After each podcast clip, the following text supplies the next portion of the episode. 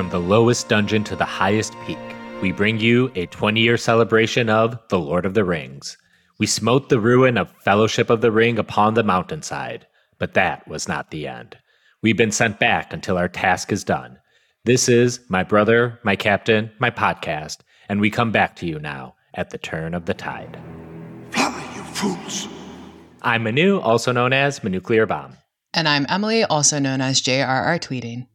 Today's episode is You Shall Not Pass, our introductory episode to 2002's The Lord of the Rings The Two Towers. But first, our spoiler warning. While The Ring may have passed out of all knowledge and memory, these movies have not. We will provide recaps in every episode, but we assume you know these films well enough, and we will be also greedily delving into the source text, interviews, commentaries, and maybe even the Hobbit films. So, to kick off our Two Towers coverage, we will start with our own personal anecdotes of coming to the Two Towers film. I do apologize to Emily, as coming to these movies when she did, I assume she just watched the Two Towers right after Fellowship of the Ring or near enough. Not to undervalue her first impressions, it's just a different context than awaiting the theatrical w- release one year after Fellowship of the Ring. As we discussed over 20 episodes ago, I was a bit late to the first movie and caught it around Oscar time after its initial theatrical run. But I was instantly Lord of the Rings pilled, and The Two Towers became easily my most anticipated movie at the time, more so than the coming Matrix and Star Wars and X Men sequels. That fall leading up to the 2002 winter release was also my first at college, where we spent a lot of downtime watching DVDs on our PlayStation 2s between classes and nights out. Fellowship was a huge dorm go to, since you could throw it on and leave it on and dip in and out of your favorite scenes. It was still all fresh to us, too. DVDs back then took around nine months following theatrical runs to hit the shelves and rental market. Uh, Fellowship of the Ring had an August 6, 2002 release. So here we are, all anticipating the next movie, watching the first one repeatedly. And just how it shook out, no one in my core group had read Lord of the Rings, so we were all obliviously hyped for what was to come. Hmm. And then, and then, we got what remains to this day my favorite cinematic trailer of all time, the last half of which we will drop in right now. You must lead the people to Helm's Deep. By order of the king, the city must empty. Where is she? The woman who gave you that jewel. The alliance between men and elves is over. Our time here is ending. Arwen's time is ending. Let her go. Where is it? Just tie him up and leave him. No! You know the way to Mordor.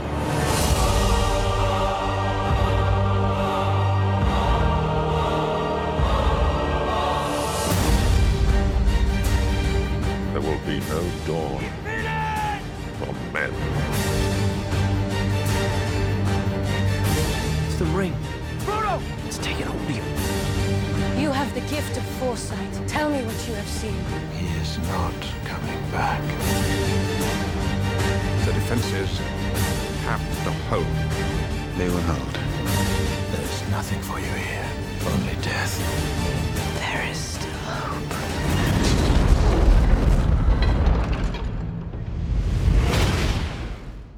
Boy, I can feel that 18 year old energy in me again. I am living. First, the music for that clip may be familiar to you. The track is called Lux Aeterna and is the main theme for the Darren Aronofsky film Requiem for a Dream. The combination of that song with Lord of the Rings imagery was instantly iconic. Go search any part of the internet for Requiem for a Tower, and you'll find a shit ton of hits. Then, of course, was the content of the trailer. Everything looked bigger. The riders of Rohan and Easterlings with full on armies and cavalries. Everything seemed more perilous, the odds that much steeper. A giant Uruk army, the ring bearer in bonds. But also, there was hope.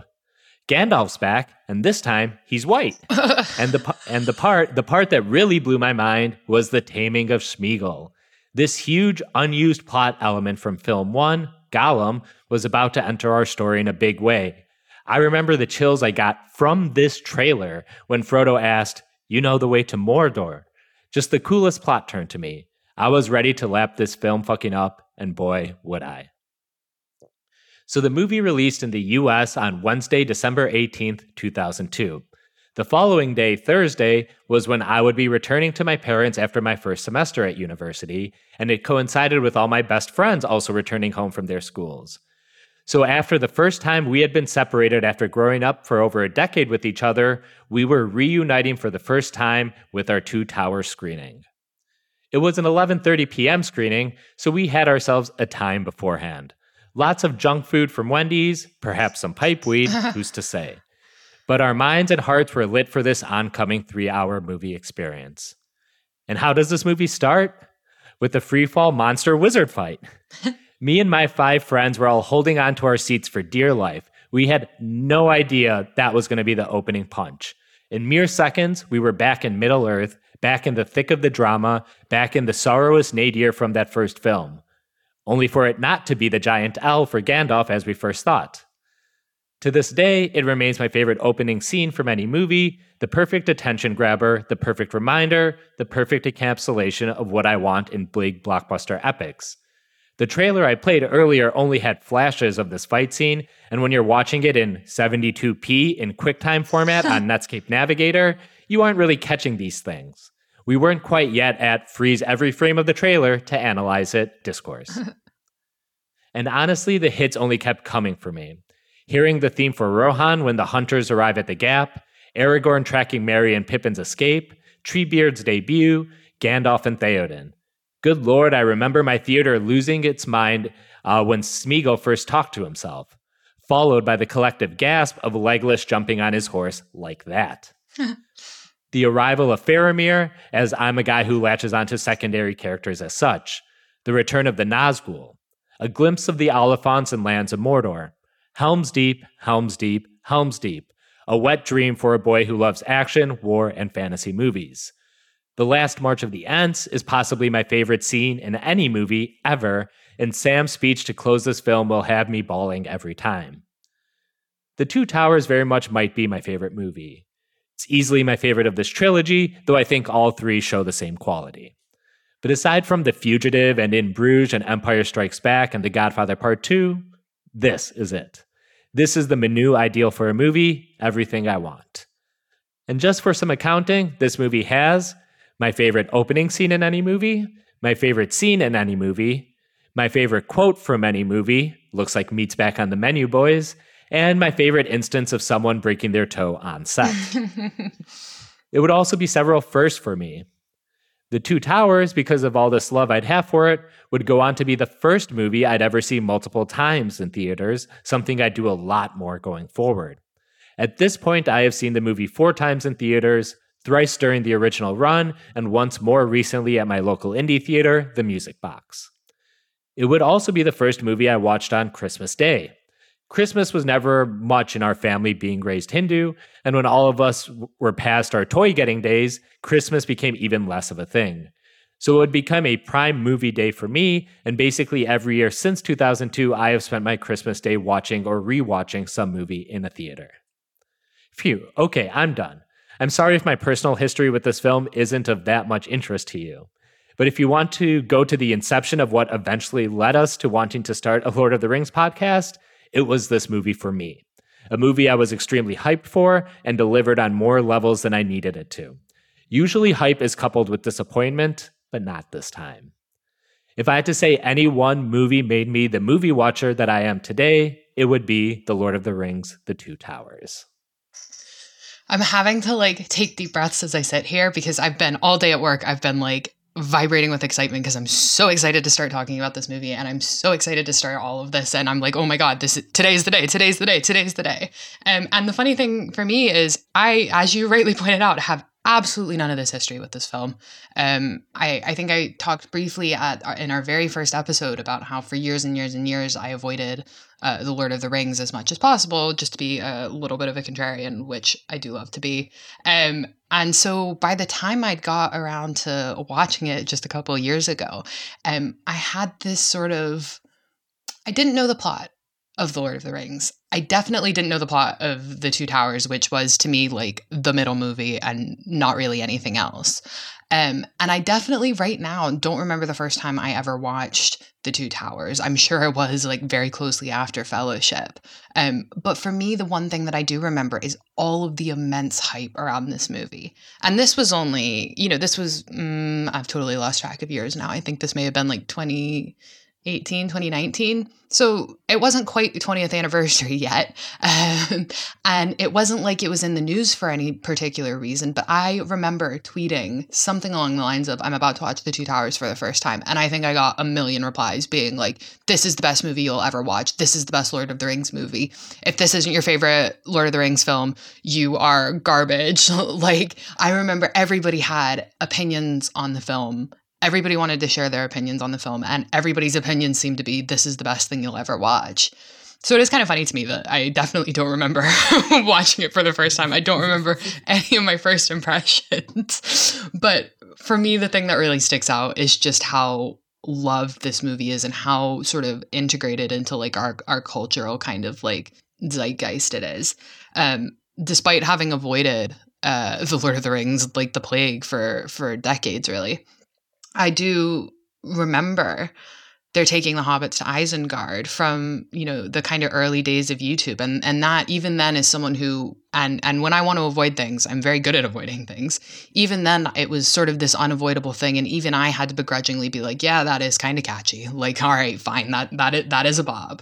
Um and I and I was kind of aware of a lot of the memes beforehand um, and and a lot of the sort of one liners I I definitely knew. I mean the potatoes that's impossible to not know.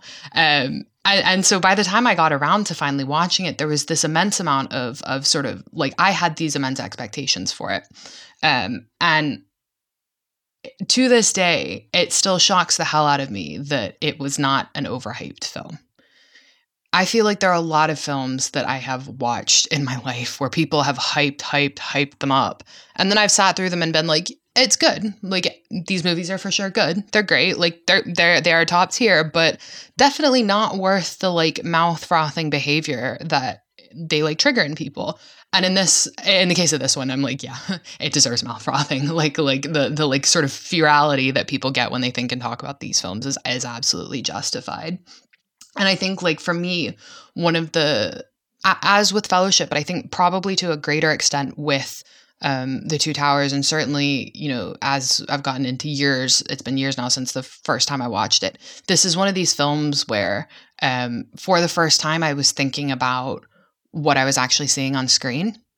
Um, and this may not have happened the first time, but certainly the second, third, fourth, fifth time that I, I watched it, it was making me stop and think about what I was actually seeing and, and the craft of film and and making me for the first time feel like I could talk about these things um, in a way that was meaningful. And you know, I'm, I'm I, you know, I got my gentleman C's through through high school English uh, and uh, sort of decided that like talking about art in any sort of like analytic capacity was well beyond what my you know my capabilities were. But but the Two Towers has so much in it, and it's so rich artistically that I was like, oh holy shit i can't talk about this. Like i can't talk about this and and and say the things that you know i feel like clever artsy people say. And that that was like one of these things where i was like oh fuck all right. Like that is totally now in my wheelhouse and i am totally capable of doing that. Um and so now i'm just kind of sitting here however many years on and you know i'm gonna be the whole way through this podcast inevitably i'm gonna be the grouchiest person alive about like the book versus adaptation uh, or movie adaptation choices. But at the the sort of core of it, this is like I mean, I, I, was about to say, oh, I could sit and talk about this film for hours, but that is exactly what we're about to do. This is like the film for me. It is it is so fucking brilliant that it will there will never be another movie or another series really for me that will that will kind of trigger this level of like oh my god oh my god oh my god oh my god. Um, and and that like you know i don't have 20 years of history with it yet though it, it will come soon. Um, but you know two three four however many years since it's been since 2018 is enough for for my heart to kind of just explode at this. And i'm i'm really just absolutely delighted to start with this now. No, that's great. And one thing I'm now thinking about, because you kind of put it in my head based on, you know, your history with it, is at the time in 2002, we were just starting to enter um, the era where everything was getting sequels. It wasn't quite like franchise and cinematic universe level yet, but we were getting a lot of sequels uh, around this time, and everything was getting a sequel if it was moderately successful. And usually with sequels at this point, um, it was diminishing returns. Like at this point, Empire Strikes Back was over 20 years ago. Um, the last great sequel was probably Terminator 2, which came out in 1992, which is a decade before this film.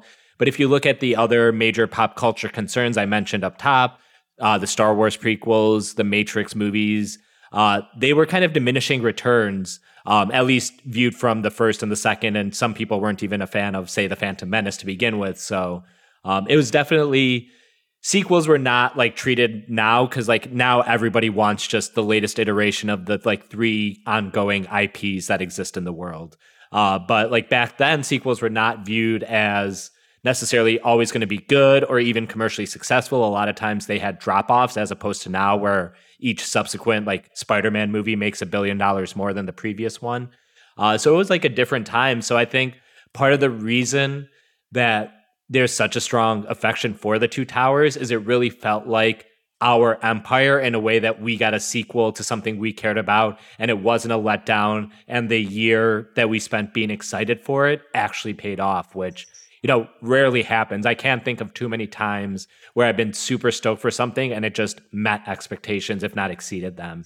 Uh, it feels few and far between these days. So that's actually uh, triggering a, a, thought in my head, which is, um, I, and I know you said you didn't read the books um, between them, but you know this the, the this film kind of came out at the the sort of when the when the web is really taking off um, for the first time, and I guess I'm wondering, like, do you remember there being like any sort of like nascent kind of internet I mean, obviously fandom had existed, but like that sort of nascent internet-y, fanny kind of culture around this film, like were people obviously the books existed, but were people like speculating on what the plot would be? Do you do you remember any of that from you know the the sort of gap between Fellowship and the Two Towers? I, I mean, we were definitely speculating because eh, you know we are the dumb people who didn't go and look at the actual books that exist out there. So, like, when we found out that this was part of a trilogy and it would be the Two Towers and Return of the King, after Fellowship, me and my friends thought we were so smart. Is does Return of the King mean Aragorn or do they mean Sauron or something? You know, like something like like we had no idea. Um, I think the Two Towers, like what the physical Two Towers were, we kind of figured from Fellowship, at least as the film was going to interpret them as the Two Towers. But like, yeah, we were unsure. Like until we got that trailer I showed you, no one thought Gandalf was coming back. Um, we thought it was very Obi Wan Kenobi. You face the demon, you sacrifice yourself so the younger generation can live. And that's just a very traditional storytelling mode or trope that we are all familiar with. So, like, that was something that wasn't even in our realm of imagination. And like, Rohan was not mentioned at all in Fellowship, aside from the gap of Rohan, which you don't necessarily interpret as meaning a group of people or a nation or a kingdom, rather. It could just be like the name of a lake or a plain or whatever. Uh, so like that was completely brand new element. All we knew is that we figured we'd get a lot more Gondor stuff, um, especially with the film ending on Boromir uh, and his death. We figured like news reaching Gondor would be you know, kind of relevant to the next story. And it is. It's just it is a little more roundabout. It goes through Faramir and Ithilien instead of straight to Minas Tirith. Uh, again, Ithilien is not something that we actually knew existed at the time either. And I think that's kind of the fun part of this movie is it feels like a total explosion and expansion of the world and the lore and like the politics and ideology of it um, because we talked about the kingdoms of men and fellowship but we weren't actually in them um, existing within their rules of governance and within the military and political thinkings of those uh, kingdoms. So it just there were so many elements whereas fellowship of the ring felt like you know a quest uh, this now starts feeling like a quest embedded in a much larger narrative. And that's probably you know kind of what the lord of the rings is relative to the legend- legendarium. It's a it's a smaller quest in the in a bigger telling of an entire world. Yeah. No so that's this is so interesting to me because i feel like i um not uh, not like in a oh i didn't get to do this and i'm sad that i didn't have that like same experience or whatever but like i couldn't sit down to watch these films for the first time without sort of having the like myth i guess of the the lord of the rings books and like the silmarillion kind of weighing heavily on that kind of initial experience. And so like hearing about how like being able to go into that not blind but like effectively entirely spoiler free almost or like context free in, in, some ways. Like that man i am like i am genuinely jealous of that. That just sounds like uh, yeah so much fun. Yeah it really was and i i don't think i had anything spoiled for me outside of i don't consider trailer spoilers so nothing was really spoiled for me. Um oh oh i think i think south park did an episode that like kind of roughly apes oh yeah uh Butters being so. this will be a fun little thing. I know South Park's kind of a ish, touchy subject, but they do a whole Lord of the Rings episode, and I think it was made before Return of the King, and probably even before the Two Towers. It was uh, cashing on the Fellowship hype, but the boys accidentally they want to rent Lord of the Rings from a video store. Um, video stores were a thing we used to go to back in the day, and um, they accidentally got their uh, tape switched with uh, a movie the adults had rented, which was uh, you know an adult entertainment film, for lack of a better word, and. Uh, Butters, uh, one of the characters, watches the film and gets corrupted like Gollum um, because he sees this really messed up uh, porno film um, and none, no one else knows like that the films were switched because they watched The Lord of the Rings proper before the tapes were switched. And then they go on this merry quest to return the tape back to uh, the video store. But, you know, Butters is Gollumified and he doesn't want it destroyed. He wants to keep it. It's his precious now. and in the end, they end up throwing Butters down um, the video return chute along with the video itself. And he's just kind of cradling it as he drowns in the other return video cassettes. And that was the only spoiler I had for the ending of Return of the King. But that was something that like it happened and I'm like, "Oh, is this telling me what's going to happen?" But I kind of forgot it in the moment until literally Sam and Frodo and Gollum were at the cracks of doom. I'm like, "Oh, this this rings a bell." Oh my god. um, wow, that is an incredible memory you unlocked. I had no idea that I still held on to that one. I was so. gonna say that's like a total like time cap like uh, that is a time capsule from such a specific year. Like I like I obviously was not aware in the year 2002, but that that to me feels like I've just been transported back to like the year maybe 2007, 2008. I'm like, oh my god, it's it's wild to think. Uh, well, you know, non sequitur at this point, but amazing to think how much like all the the sort of world and the the cultural landscape has changed in just 20 years. Oh, for sure. Uh, they do make fun of Harry Potter in that South Park episode too, so uh, that has aged quite well, I would say.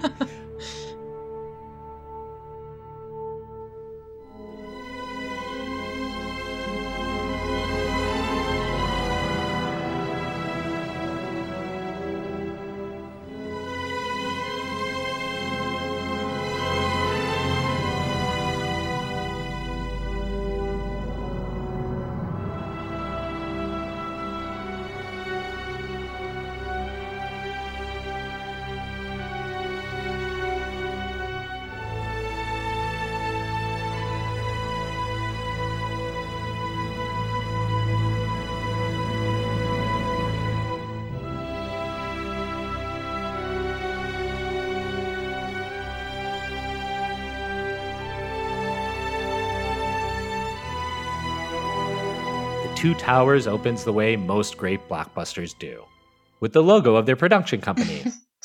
Look, I know it's just a product of being obsessed with these movies, and this one in particular, but the New Line Cinema logo with the One Ring theme coming in behind it has become as iconic to me as the 20th Century Fox logo before a Star Wars, or the Paramount Mountain dissolving into a real mountain like in Raiders of the Lost Ark.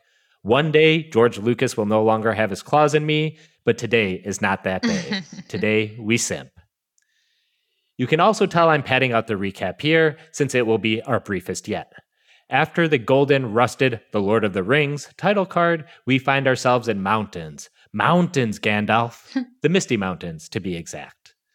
First time viewer Manu just thought of this as a mood piece, a slow, deliberate resettling into Middle Earth.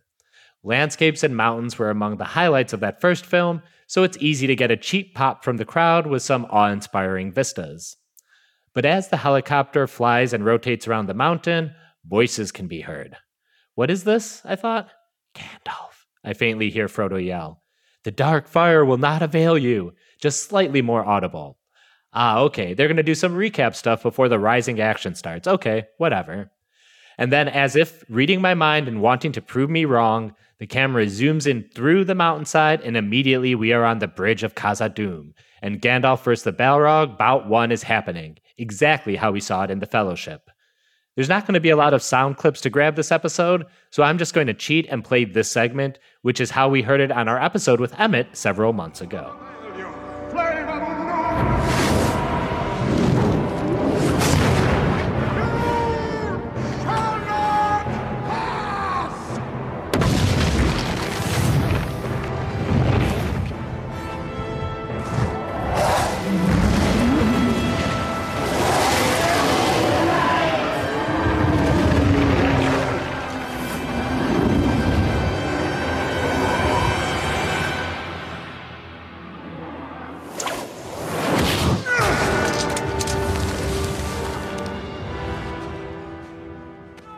I remember thinking to myself, man, Peter Jackson, what an asshole.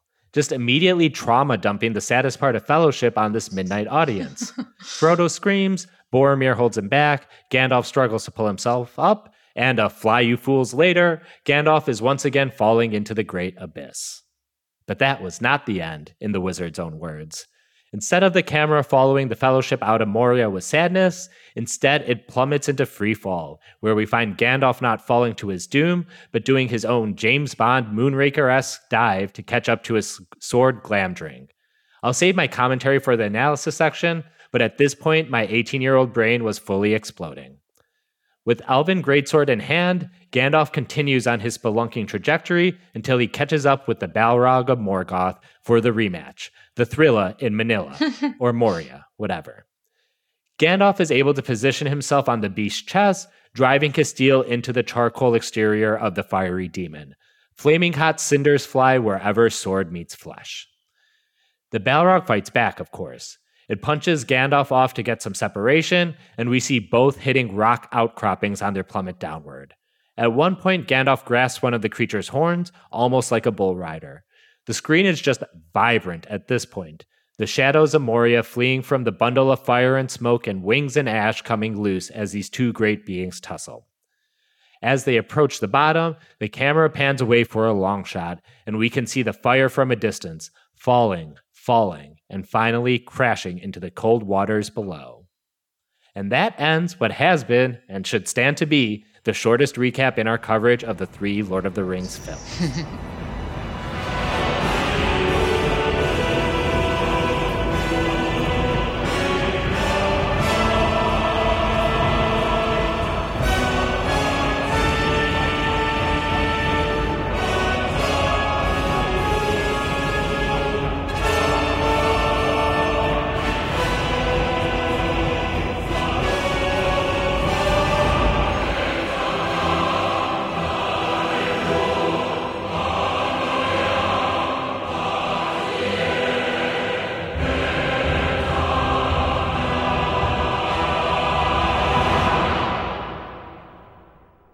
Two Towers starts with the scene airlifted right out of Fellowship. We are once again on the bridge of Khazad-dûm, Gandalf face to face with the Balrog. In my recap, I tried to give you my thought process watching this the first time. Are they doing some big picture recaps? Are they using this memory as a way to put the audience back in Middle Earth? Or was this just salt in the wound? We knew Gandalf was coming back. It was in the trailers for these books from 50 years prior. But I hadn't put much thought into the machinations or the A to B of it. I had been playing fantasy video games for a decade by then. I've seen some pretty flimsy narrative contrivances, so I was prepared for whatever and not really thinking about it. Still, I can remember my delight when the camera didn't follow the remaining fellowship out the East Gate, but went down with the wizard and monster instead. I thought this narrative branch had been pruned, but rather it had just grown in the margins between films, down in the deep dark of Khazad-dûm. In the Fellowship of the Ring Extended Edition, Galadriel has a line about how, how all that Gandalf says and does is not really knowable to the lesser beings of Middle Earth. No shade, just terms in terms of ability, and I feel that applies to the audience in this moment. Moria is where we learned about what Gandalf was capable of in the first place. Go back to our Drums in the Deep episode where we break down the metamorphosis from kindly stoner granddad to avenging angel. A fall like that, you assume death, unless you're Anakin Skywalker jumping cars in Coruscant. Even rewatching the brief shot of his fallen fellowship, his arms spread wide, almost Christ like as if he's being martyred in the moment. And as a Hindu raised atheist, I am choosing not to explore this imagery any further. But when we come to in The Two Towers, it's clearly his concerted effort to control his body, grab his sword, and rip this Balrog a new asshole. Yeah, I mean, I yeah, I, this is just the most brilliant way to start this film. I think um, there there are a lot of ways that they could have could have done this. I think, and none of them would have been half as so effective as as this one is.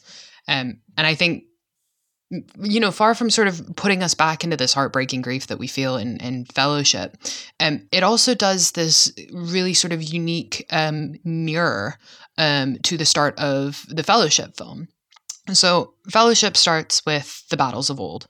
Um, and they are epic battles. You know, they're battles that feature rows and rows and rows and rows of elves. They are these, you know, sort of big hulking figures of legend, and they're not really battles featuring people like us. They're the Iliads and the Odysseys, the Achilles, Patrocluses, Hectors, and Priams. They're not really our next door neighbor. But this battle is happening in the here and now, and it's happening with Gandalf, and he's kind of our next door neighbor, if the kind of weird old next door neighbor.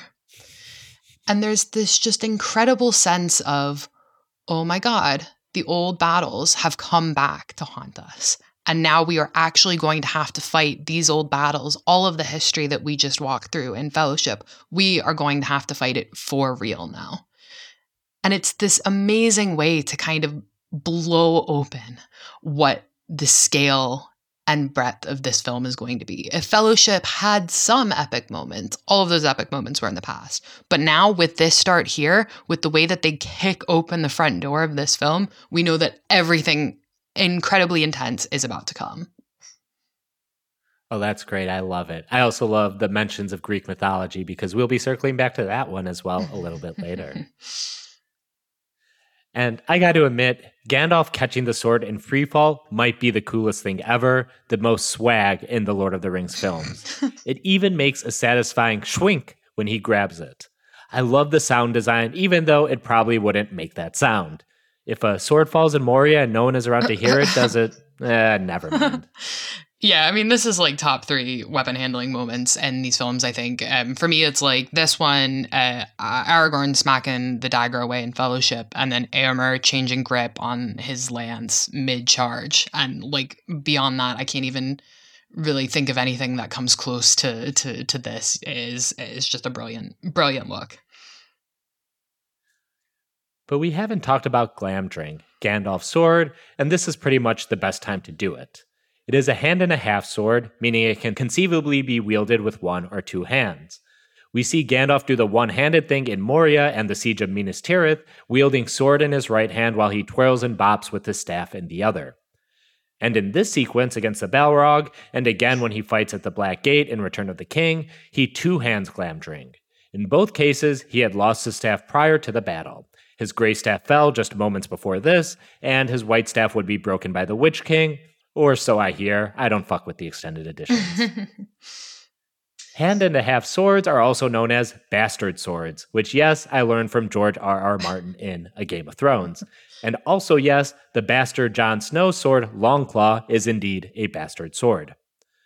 Glamdring translates to foe hammer in Quenya.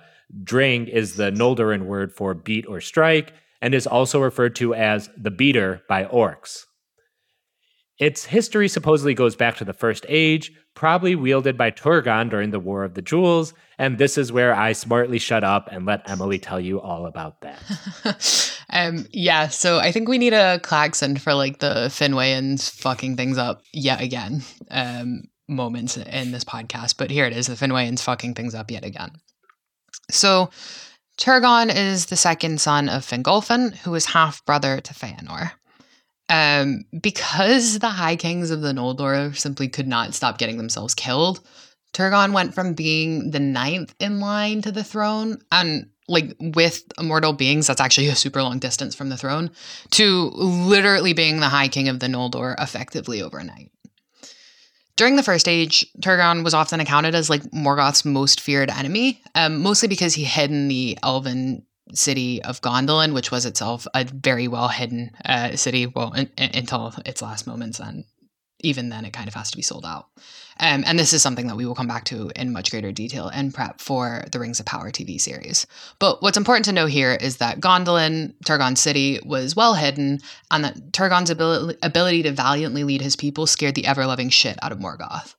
And, of course, because all roads lead in this direction, Turgon is the grandfather to Elrond. The sword would be unaccounted for for nearly 6,000 years after that but it would be discovered in a troll hoard in the Third Age 2941. This scene is depicted in the first Hobbit film, An Unexpected Journey. There is also found Orcrist, Thorin Oakenshield's weapon, and a blade to be named later. This is Sting. You've seen it before, haven't you, Gollum? like Sting, Glamdring would glow if orcs were near, described as both blue and white at various times. This, however, was removed entirely from these films probably to give special emphasis on Sting, and also because there is zero screen time dedicated to Gandalf's sword, which is totally fine. And the crossguard on the film version has runes inscribed on it, and it reads Turgon Aron Gondolin, Tortha Gar Mata Glamdring, Vegil Glamdring Good Dalo, Dam on Glamhoth. Uh, did I do okay there? Yeah, brilliant. Thank you.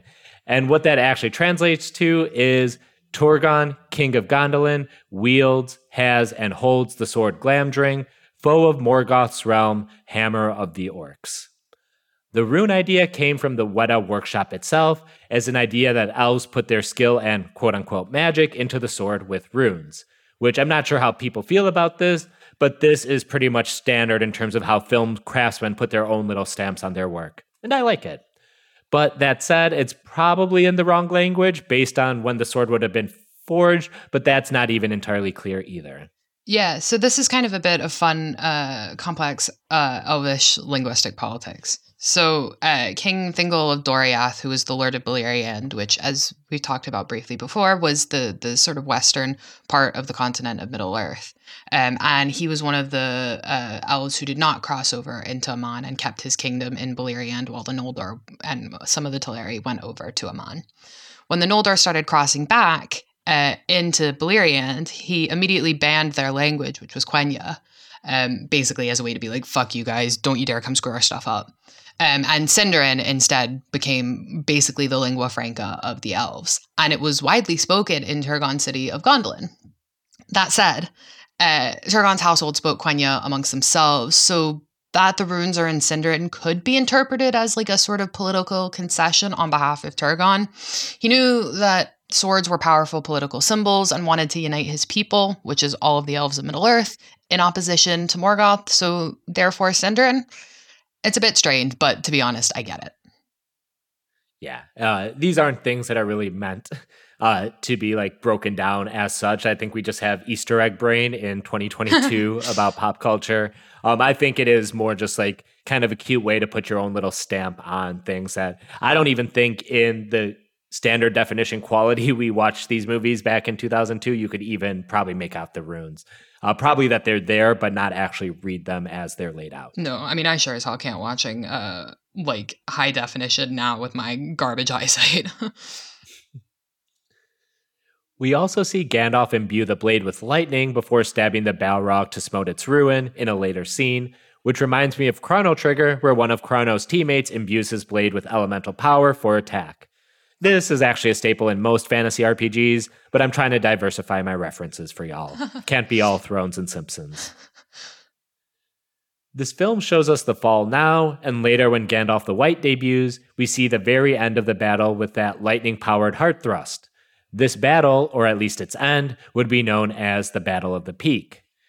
Gandalf would be burned by fire, more on that in a second from Emily, and again by the deep cold of the waters below. He would then stalk the Balrog through the dark of Moria and up the endless stair, which is topped with Durin's tower. We can save the rest for when Gandalf tells us himself, or at least what matters to us, what happened after Gandalf smote his foe's ruin upon the mountainside. Yeah, so there are two really sort of important uh, symbolic elements to this fight. Um, and naturally, um, both of them are religious. So, first off, there's this issue of the fire.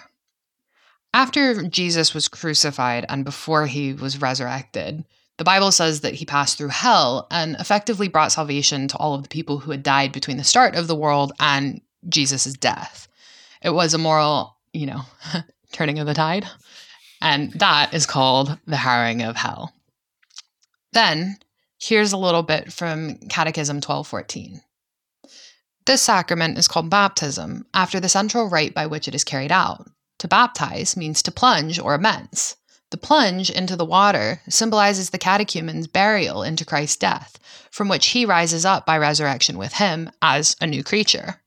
So, obviously, as Gandalf fights the Balrog, we do literally see him plunge into water, and there's this immediately obvious baptismal effect. Then there's this from the baptismal rite You have become a new creation and have clothed yourself in Christ. See in this white garment the outward sign of your Christian dignity.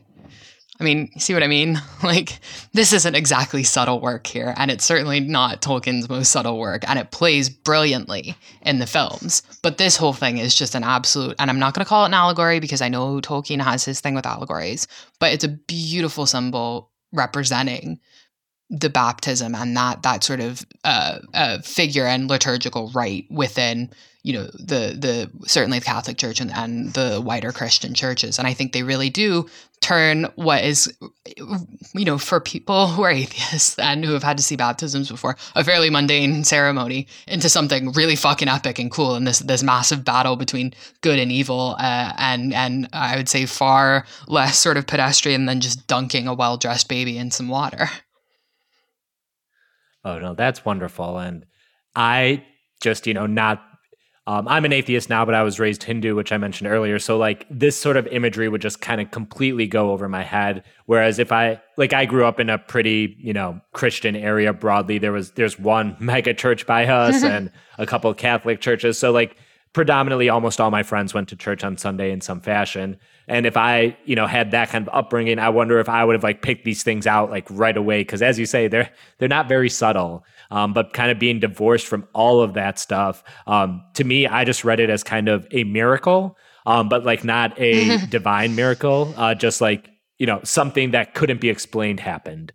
Um, whether it's forces of good or evil or a god. Again, like my framing of these films is completely agnostic. Uh, so it just it's there's probably reasons I really didn't think about why or how Gandalf was coming back, like I mentioned in my recap, because I'm not thinking about the imagery as such because I don't have those connections, which is really fascinating to me. Yeah, so I, I think I kind of benefit because, like, uh, in, in case it's not obvious by how much I bring this up, but um, I one of the reasons I kind of went back and, and watched Lord of the Rings for like the second and third time uh, in 2019, 2020 or whatever is because I was taking a course on on uh, Dante's uh, Divine Comedy, um, and uh, my my my tutor, my lecturer at the time, uh, would often bring up uh, the the sort of uh, analogies, uh, comparisons between uh, Lord of the Rings and specifically Dante's Inferno. Um, and I remember sitting in, in class one day, and this was, it was fucking awful. It was a nine in the morning class, and I think it was like on a Wednesday or something. And Tuesday nights there were cheat whatever. I, I was a, a, student delinquent um, and not well behaved, and so would sometimes show up to class slightly hungover. Um, and uh, I remember just sitting there in, in that 9 a.m. class in one of those sort of small awful classrooms that are all built out of like garbage IKEA shit. Um, and hearing about the creature Gollum uh, and hearing um, hearing this sort of chat about how you know he he's sort of analogous to uh, to this sort of guide figure and he takes over uh, for for uh, Gandalf and, and how he's he's meant to be uh, this this important like spiritual sort of antithetical spiritual guide or whatever. And and the guy sitting next to me was like does that mean that Virgil is Gollum? Um, and everybody was cracking up um, around the table because they'd all obviously seen uh, seen the Lord of the Rings, and I was like, oh fuck, now I gotta go catch up. Um, and honest to God, if we hadn't been actively like going through and like having to annotate uh, the Divine Comedy and then find like fucking scriptural references uh, to substantiate like our arguments or whatever, I would not have picked up on any of this biblical shit. Like I was like a my family never went to church. We're heathens in the like truest sense of the word. Um, and honestly, like if I hadn't felt so owned by everybody getting that joke around me in class, I, there's a good chance I probably never would have come back to the Lord of the Rings, like in a, in a lot of ways. But you know, contrarianism rules the day, I guess. Well, I guess me and you will burn like the heathen kings of old in the end. Way. So. I know you have a lot of thoughts about that line, and I'm going to just kind of move on um, as we transition into our uh, film craft and uh, cinematography portion of this episode. I'm going to talk about James Bond right now because reasons, reasons mostly being that I love James Bond movies. I mentioned Moonraker during the recap, so I just want to shout out that 007 film here, which I think of the 25 Bond movies is probably the worst. Terrible film. It even has a pigeon do a double take uh, when Bond's gondola turns into a car driving the streets of Venice. Jesus. But the first 10 minutes of Moonraker are as good as Bond gets three of which go to the title song sequence sung by Shirley Bassey for the self titled Moonraker song. Shirley Bassey also did the more famous title songs for Goldfinger and Diamonds Are Forever. The Bond scene before it finds Bond cornered by enemy spies aboard an airplane. The pilot jumps out, leaving Bond alone and parachuteless, but then Bond himself is pushed out of the plane by the henchman Jaws. Again, Bond has no chute. Bond gathers himself and, while in freefall, contorts his body aerodynamically so that he starts to catch up with the pilot who had jumped ahead of him and who has a parachute yet unopened. He fights that guy in midair and takes his parachute. But then comes Jaws, a towering behemoth compared to James himself, free falling to catch up with 007 and bite him, which is Jaws' kill move. God, I love these goddamn stupid movies. Bond fights him off, parachutes to safety. Jaws' parachute doesn't open, and he crashes into a big top circus, kicking off the clown show that is the rest of that movie. that scene is pretty much all stunt work and one of the best set pieces in the Bond catalog.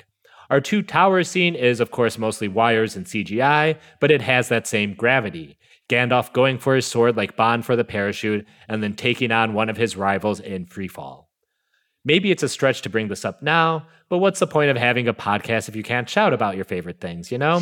Which, if you like 007, we have done two 007 episodes over at Podcast Sans Frontiers, and James Bond movies are the primary inspiration for the narrative of Metal Gear Solid. Shouting about my favorite things and plugging my other work, I got this podcasting thing down.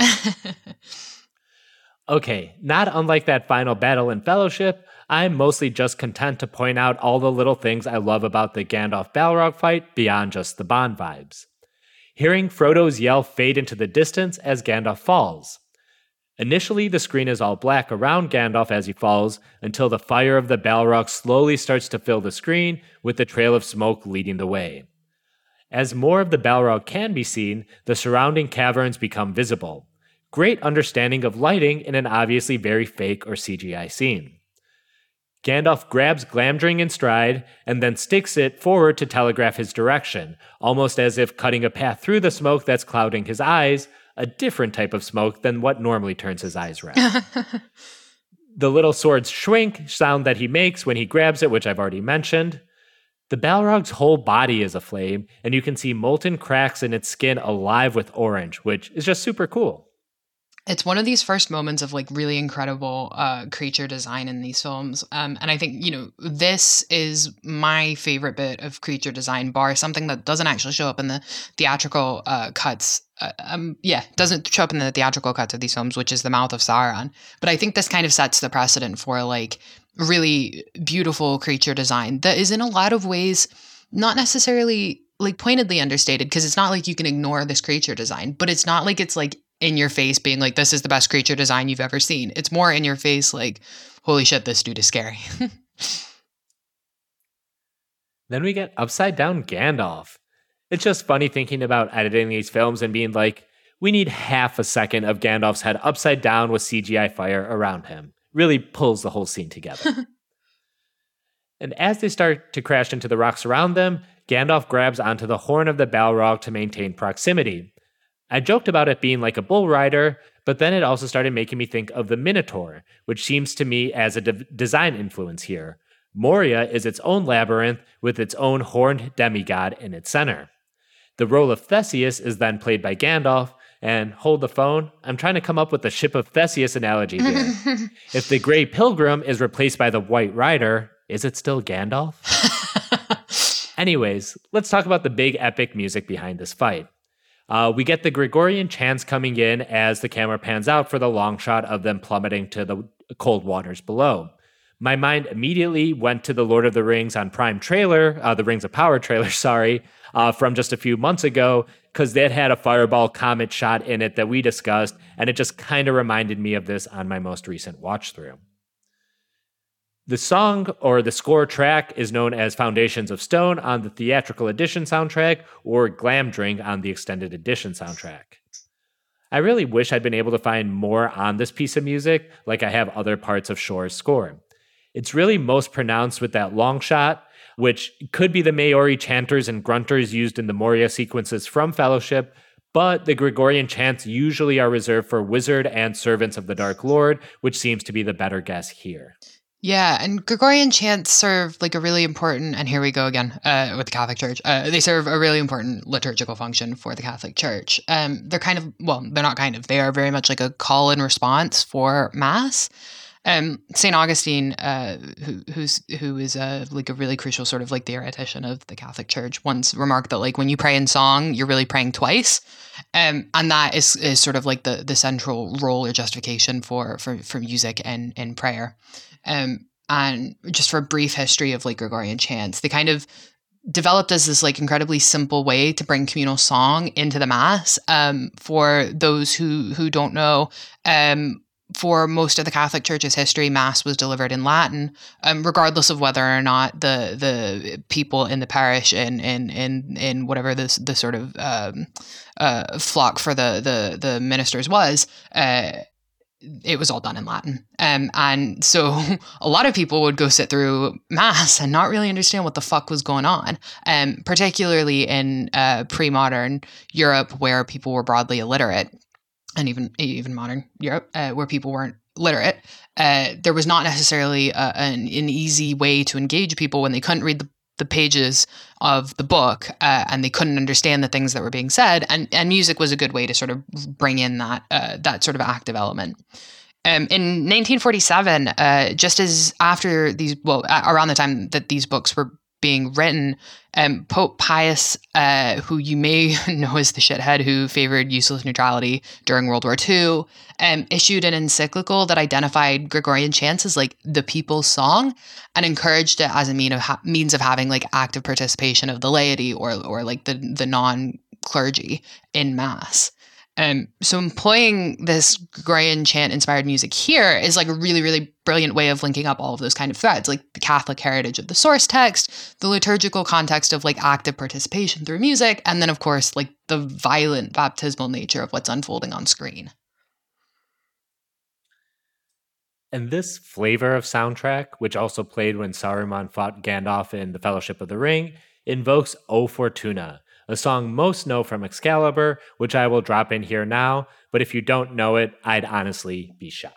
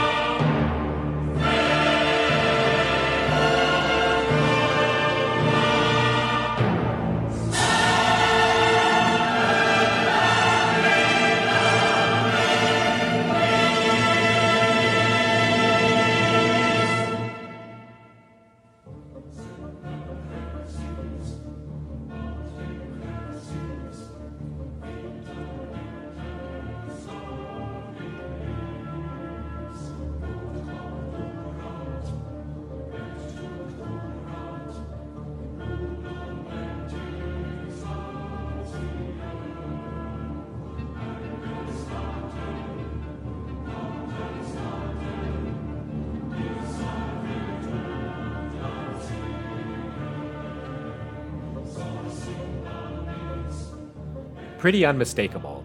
If you haven't seen Excalibur, you probably heard it in a commercial. I am a thousand percent positive that there is a Burger King commercial because I can hear the song and picture Whopper uh, patties being flipped in front of my eyes. The song wasn't originally from that film, though. It was written by Carl Orff for his cantata Carmina Burana in the 1930s. But the Excalibur mention is very specific. A few episodes back, we talked about how Lord of the Rings was kind of the first fantasy film that really did it right in terms of scope, scale, imagery, etc. Most fantasy before it was extremely hokey, both because of lack of technology and the general disinterest from mass audiences. When I think of films prior to 2001 that Peter Jackson was looking to for inspiration, Excalibur and Braveheart come to mind in terms of laying down a style of action and aesthetic. I really believe in the film medium as a snowball, that it's gathering momentum from previous works as it plows forward. We got similar music drops in Fellowship early on during the wizard fight and the Nine leaving Minas Morgul. While I no longer have this complaint I'm about to give you, in 2001, getting the most uber epic music ever seemed a bit ham fisted, ham fasted, to me, not knowing the context or all the musical wizardry Shore was doing uh, with language. It seemed super early in that film when I was just trying to wrap my head around the stakes and scope of this world. But after a year of sitting with Fellowship of the Ring and eagerly anticipating the Two Towers, that demand for grandeur was burning in me.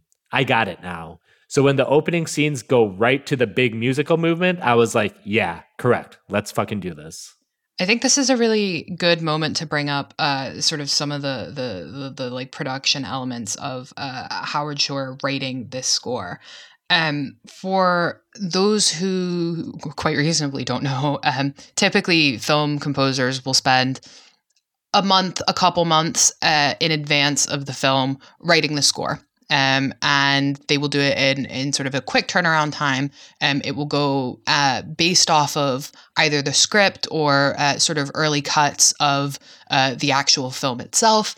Um, and it will be very, very closely connected to the film. Howard Shore, however, did not take this approach. Um, he spent years writing the music for the, these films. Um, and one of I think one of the the really incredible things is that he didn't write music based off of the script.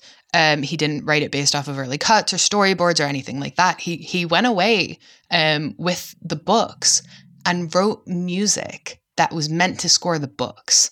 Um, and you know that is part of the reason when I when I was sort of first reading the the books after having watched the films and, and listening ad nauseum to the score. I was kind of looking at the the song titles and being like, well, hang on, like why are they mentioning you know Sons of Numenor or uh, or Foundations of Stone is actually a good example of this. If that's not really anything that's mentioned in the the the movies, like what oh, I mean, you know, obviously you don't have to name things directly uh, based off of the movies, um, but it was kind of strange to me to see that, and and it is because these are the things that Howard Shore was actually drawing inspiration from within the books um, for for the, the the music of the score.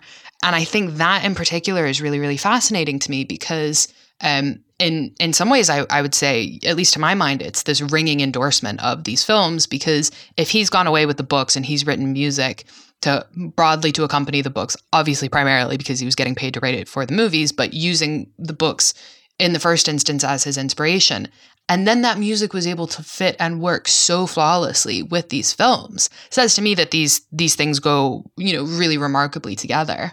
Um, but then it also sort of gives us this uh, incredible sense of like, um, as as you've pointed out many many times, um, there are a lot of uh, elements, uh, reusable elements, themes, motifs um, uh, within the, the the broader score itself that pick out and and build upon the literary themes of the book and really bring it to life within these films. And, and, you know i think that is almost i would say not never clearer but it's really really beautifully on show here in this scene in particular and this sort of uh, incredible and like very well thought out um, like intermingling of book text and uh, film text. And I, and I would even say at this point the the sort of music text as its own interpretation and adaptation of the story.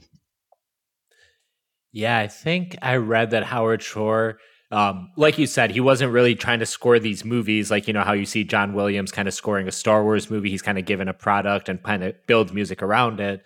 Um, But like what score, uh, Shore really wanted to do was kind of create leitmotifs for the various races, uh, kingdoms, and like, you know, specific concepts or ideas. Like the One Ring will have its own leitmotif, but then also the Kingdom of Rohan will have its own leitmotif.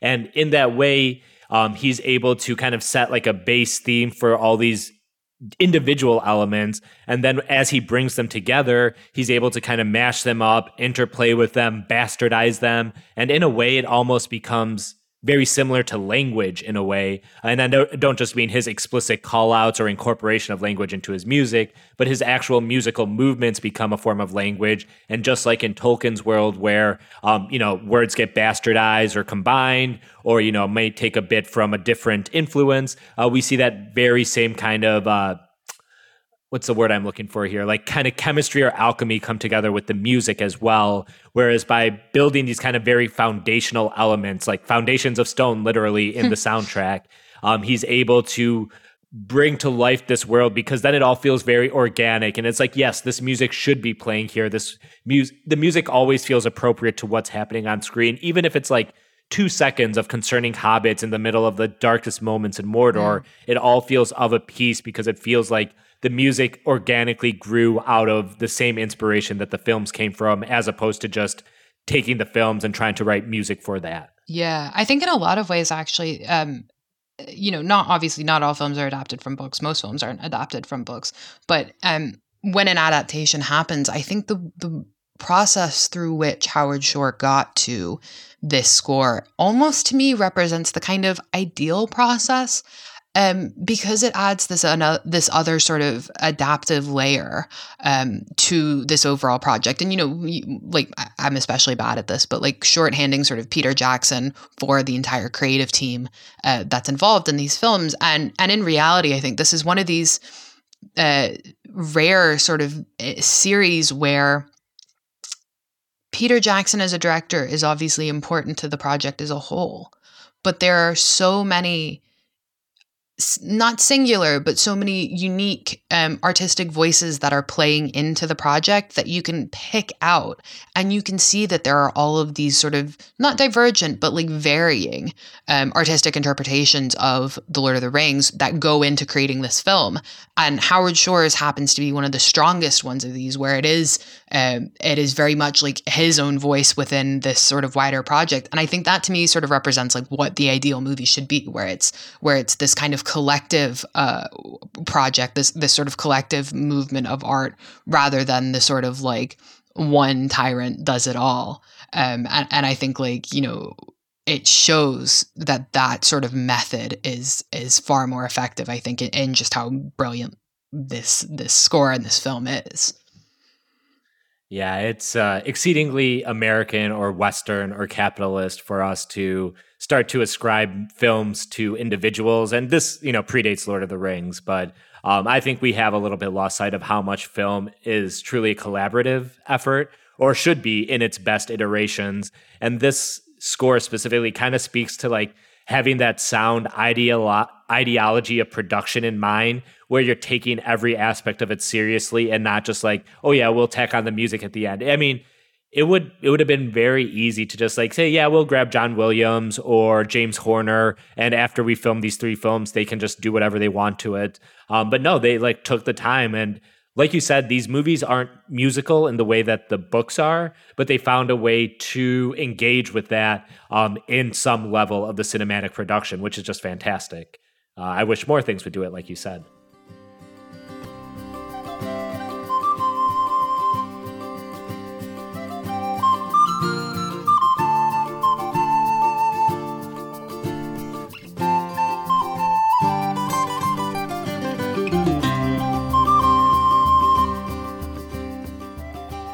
So, moving into the Tolkien Tolkien book section, before I get out of the way for Emily to give you the history or the publication history of the Two Towers, I just want to point out that what we know of the Gandalf vs. Balrog fight was presented to us in Chapter 5, The White Rider, from Book 3 of The Lord of the Rings, The Two Towers.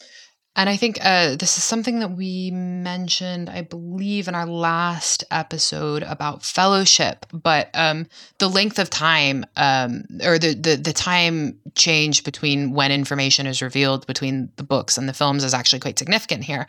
Because although book three um, or chapter five of book three doesn't sound like it's a, a huge amount of time into uh, into the Two Towers volume. I mean, it is actually a, a substantial amount of time. I, I, I don't have the book on, me right now. It's actually weird. It's usually on my desk, and I'm like, oh, what the hell happened here? Um, but I think that's about a good hundred or so pages into uh, the Two Towers, and so you go as the reader that long without knowing what the hell happened to Gandalf. And that's a really slow way to let information trickle out.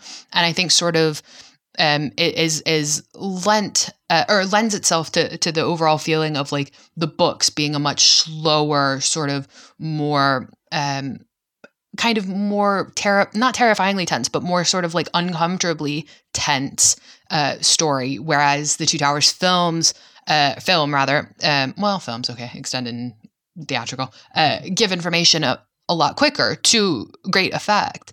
Um, but it, it's a different type of sort of fear and tension involved there in having that information and then being like, oh, what the hell? Oh, yeah. And I get to be the one who actually comes in with the book information here because my brain prevents me from like hopping around books for this podcast. Like I just read the two towers straight through and I was desperately trying to read through to get to chapter five last night, uh, the White Rider, uh, so I could have that ready for today's recording. And right before the White Rider chapter is the Tree Treebeard chapter, yes. which is the longest goddamn chapter in the world. And I, I, I love it now, but like it is specifically like I don't know what the longest chapter is, and I'm sure there's stuff in Return of the King that's even longer. But compared to everything we had read before, the Treebeard chapter is just tremendously long. And I think part of that is almost deliberate um, to be, you know, to spend all that time with Treebeard. We have a lot of Ent history and Ent society to go over, but also because Treebeard himself is not very hasty and takes his time telling us. But yes, it was yesterday. I was just like, come on, how much more do we got here um, before we got to this chapter? So it is it is well, even though it is the fifth chapter in the Two Towers, it does take its goddamn time to get there, and that's not a complaint. But that length is very much felt in the reading of the second book, or the sec, or the Two Towers rather. I hate how these books are structured. I know. I mean, I love it, but it's just hard and annoying to make sure I relay correctly in podcast form. I know. I'm always like on tenterhooks on a lot of these things because I'm like, oh God, will the Tolkien purists like roast me for calling it the right like book two instead of volume two? And I'm like, who who gives a shit?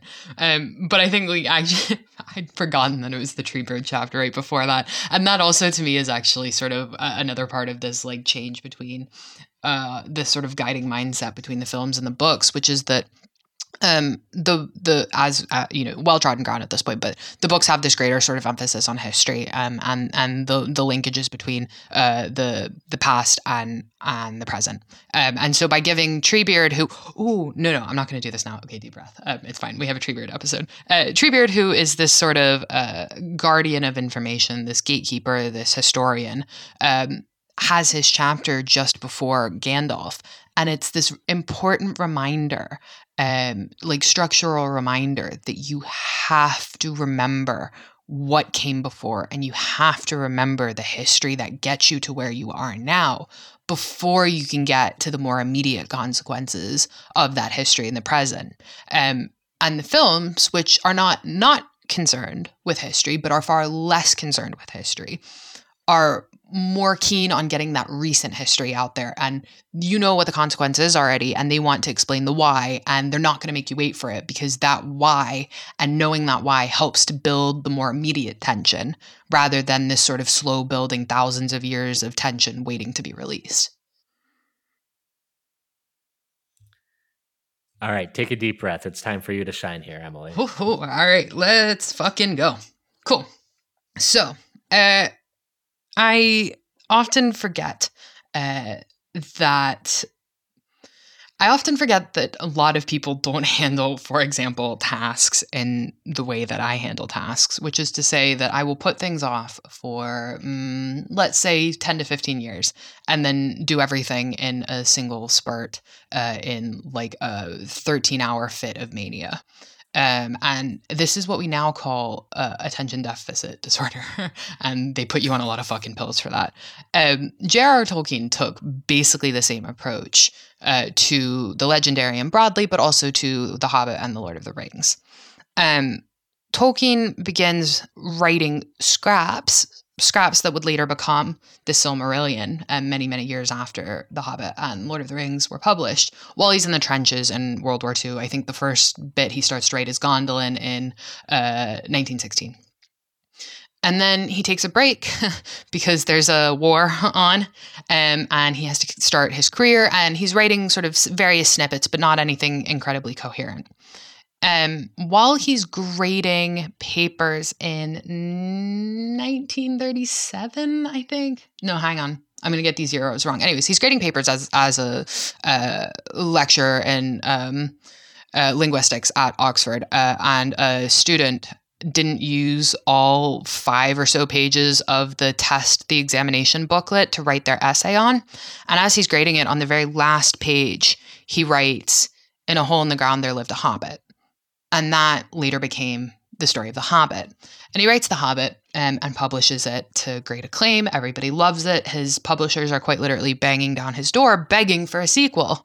Um, sequel culture, there you go. Um, and for a long time, he sort of puts it off. Um, and he you know he's he's drafting sort of questions about you know what happens to Bilbo Baggins after he comes back from from the the quest you know what what is Bilbo's life like?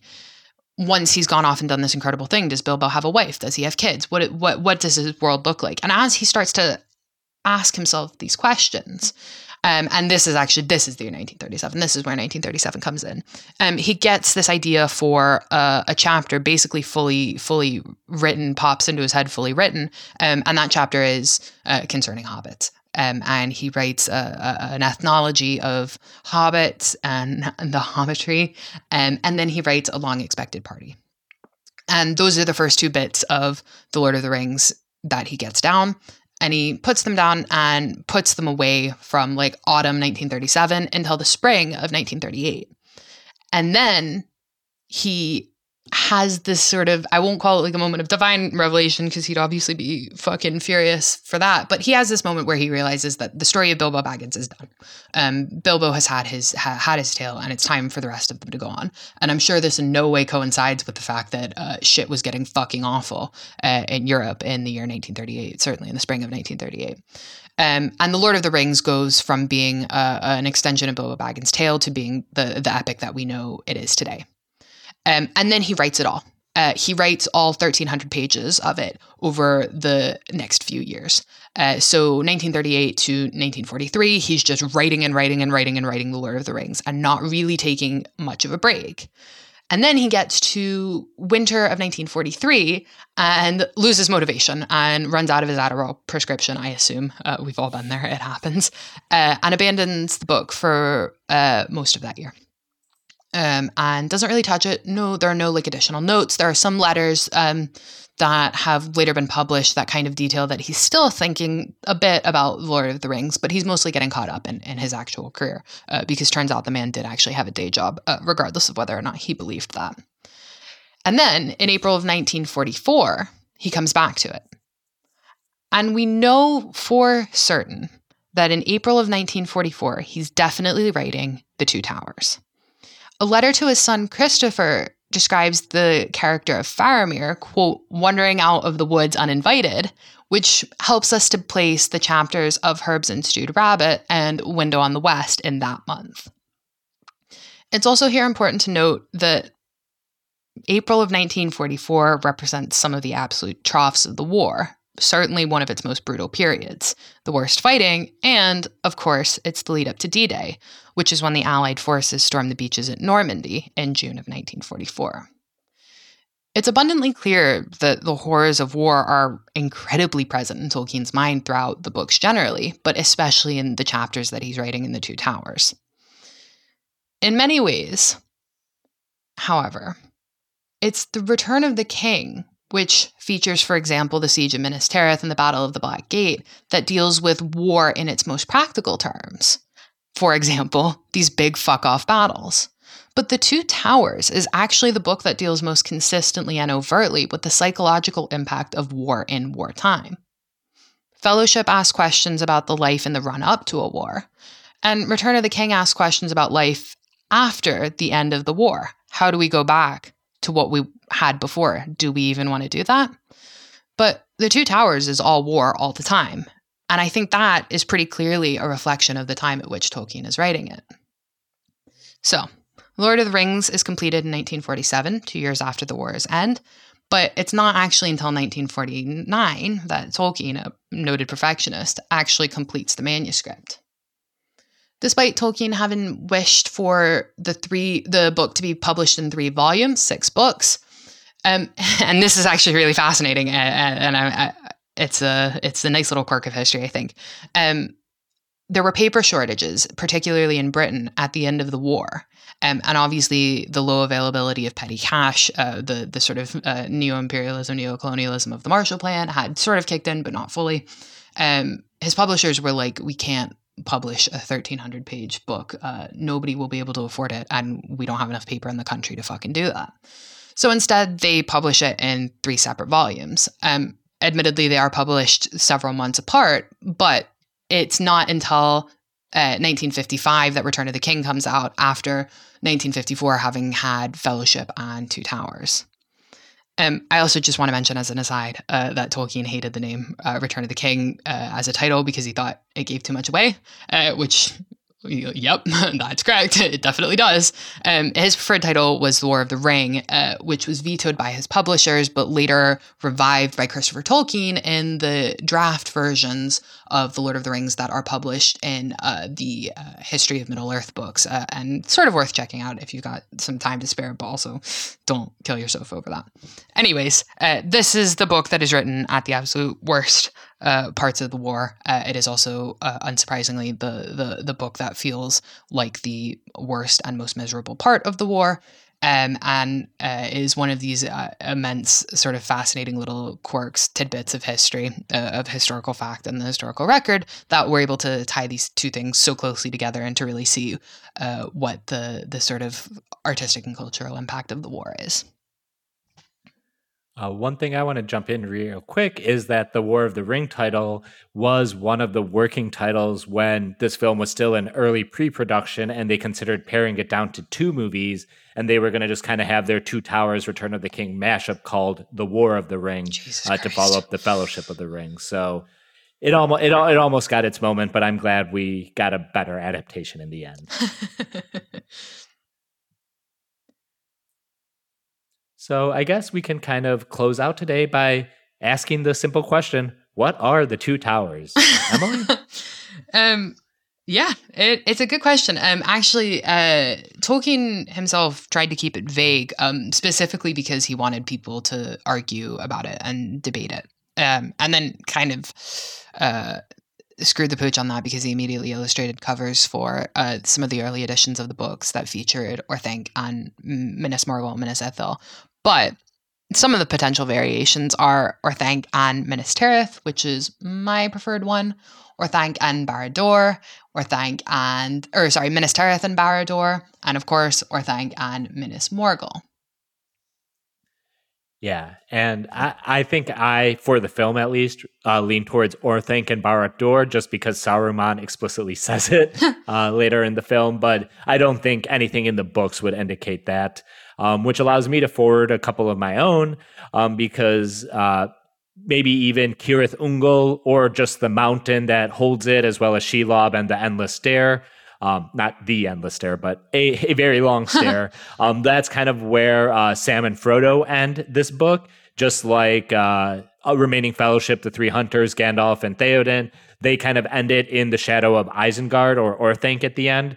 Um, so Orthanc and Cirith Ungol are kind of like the endpoint of this film. How uh, is not the Black Gate described uh, like as like the teeth of Mordor, and it's like uh, kind of has two towers at like kind of its opening, looking down on the gate. Am I wrong in that? Yeah, um, I'm pretty sure. Oh, f- bugger! Uh, I'm gonna get roasted for not knowing my Sindarin properly. I'm I'm pretty sure Cirith means no. Cirith means like tower. I think Cirith Gorgor, which is the uh, land just behind the mountains, just around Moran and the Black Gate, it means like teeth of darkness. Um, oh, damn, someone's gonna have to fact check me on that. But yeah, yeah. Uh, so so the sort of uh, teeth tower uh, motif absolutely applies. Yeah. So yeah, so very much open inter- to interpretation, I would say. I think there's also something kind of interesting here because uh, as you know, as we sort of throw out all of these potential interpretations, uh, one thing that um, is interesting until you uh, brought up uh, the the mountains around the Black Gate, and we went entirely to man-made towers architecture. Um, but as we were talking about in one of the previous episodes, um, there is this potential, this very cool potential for the sort of natural towers of uh, of the world to to play into this. And you know, um, there's uh, in in uh, the uh, uh, Blackroot Vale, uh, Mornan, uh, there's the Stone of Erech, which is uh, uh, the stone at which uh, the Oathbreak, well, they were not then Oathbreakers, but the, the Mountain Men pledged their uh, loyalty, uh, allegiance to Isildur, and then later broke uh, that promise, that oath, and became the Oathbreakers who dwelled under the mountain. Um, and the Stone of Erech is up on a, a high hill, and so there's that compared to uh, like Amon Hen, Amon Lhaw, uh, Amon Sul, uh, and uh, of course the the Mountains of Shadow, uh, the the uh, Ephel Duath uh, in in Mordor is uh, you know one sort of variation on, these natural towers and then of course mount doom itself. Um, and so there's this kind of like interesting to me sort of interplay between like the the the sort of like contrived man-made architecture and the like natural architecture. And you know why aren't we saying like Amon Sul against uh, which which has had its sort of important moments in this film or not in this film but in, in this story so far against Mount Doom or uh, the the hills in which Rivendell uh, is uh, hidden why not those against uh, uh, against Mount Doom or you know any any sort of variation it's you know, it's a kind of a bullshit point, but I, I do love the ambiguity of this the, this title because it means that you get to start exploring Middle Earth just through wanting to have these conversations about what the fuck does this mean.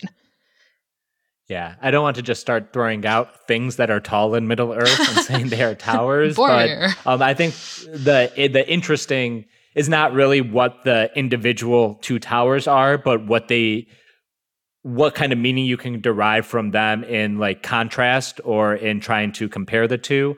Like, let's say we go the whole natural route and compare Mount Doom to, say, the Misty Mountains where Gandalf has his baptism, and you have two very different kind of mountains, one of ice and one of fire. uh, I guess that's my Song of Ice and Fire reference. Or even if you compare the Misty Mountains where Gandalf does his thing to Isengard or Orthanc where Saruman does his thing, the two wizards, and you have you know one living in a tower completely made of metal or man-made craft and he's the one who falls whereas the one who's in the natural tower the mountain um, is the one that outlasts at least uh, we can say that at least so um, i think it's less so what the two towers are but when you define what those two towers are what exactly are you juxtaposing and trying to kind of draw meaning from is really where the fun begins yeah i think i might even argue uh, just to be kind of a dick here uh, there's so Tolkien has this weird thing around height. Uh, uh, he's he, you know he's also got the weird racism thing around like geography and morality, but height is also an indicator of morality. Um, and like Elendil, the High King Elendil was called Elendil the Tall, um, and the men of Numenor who came over, so Elendil was like eight foot tall, and the men of Numenor who came over to Middle Earth were all fucking tall. Um, and as uh, as you know, Gondor and Arnor start to dwindle, and as the sort of morality of the men of Numenor, the legacy of the men of Numenor starts to get slightly murkier, they all literally get shorter, uh, which is don't think too hard about it because it's fucking crazy. Um, but um, a lot of the important figures in The Lord of the Rings are obviously, because Tolkien has a weird thing, are described as tall. Um, and so Aragorn, as we spoke about in the episode Strider, is like seven foot. Um, Gandalf is actually significantly shorter than Aragorn. He's only meant to be like six foot. Uh, Saruman is quite tall. Um, and then you've also got Denethor, who is described as being incredibly tall.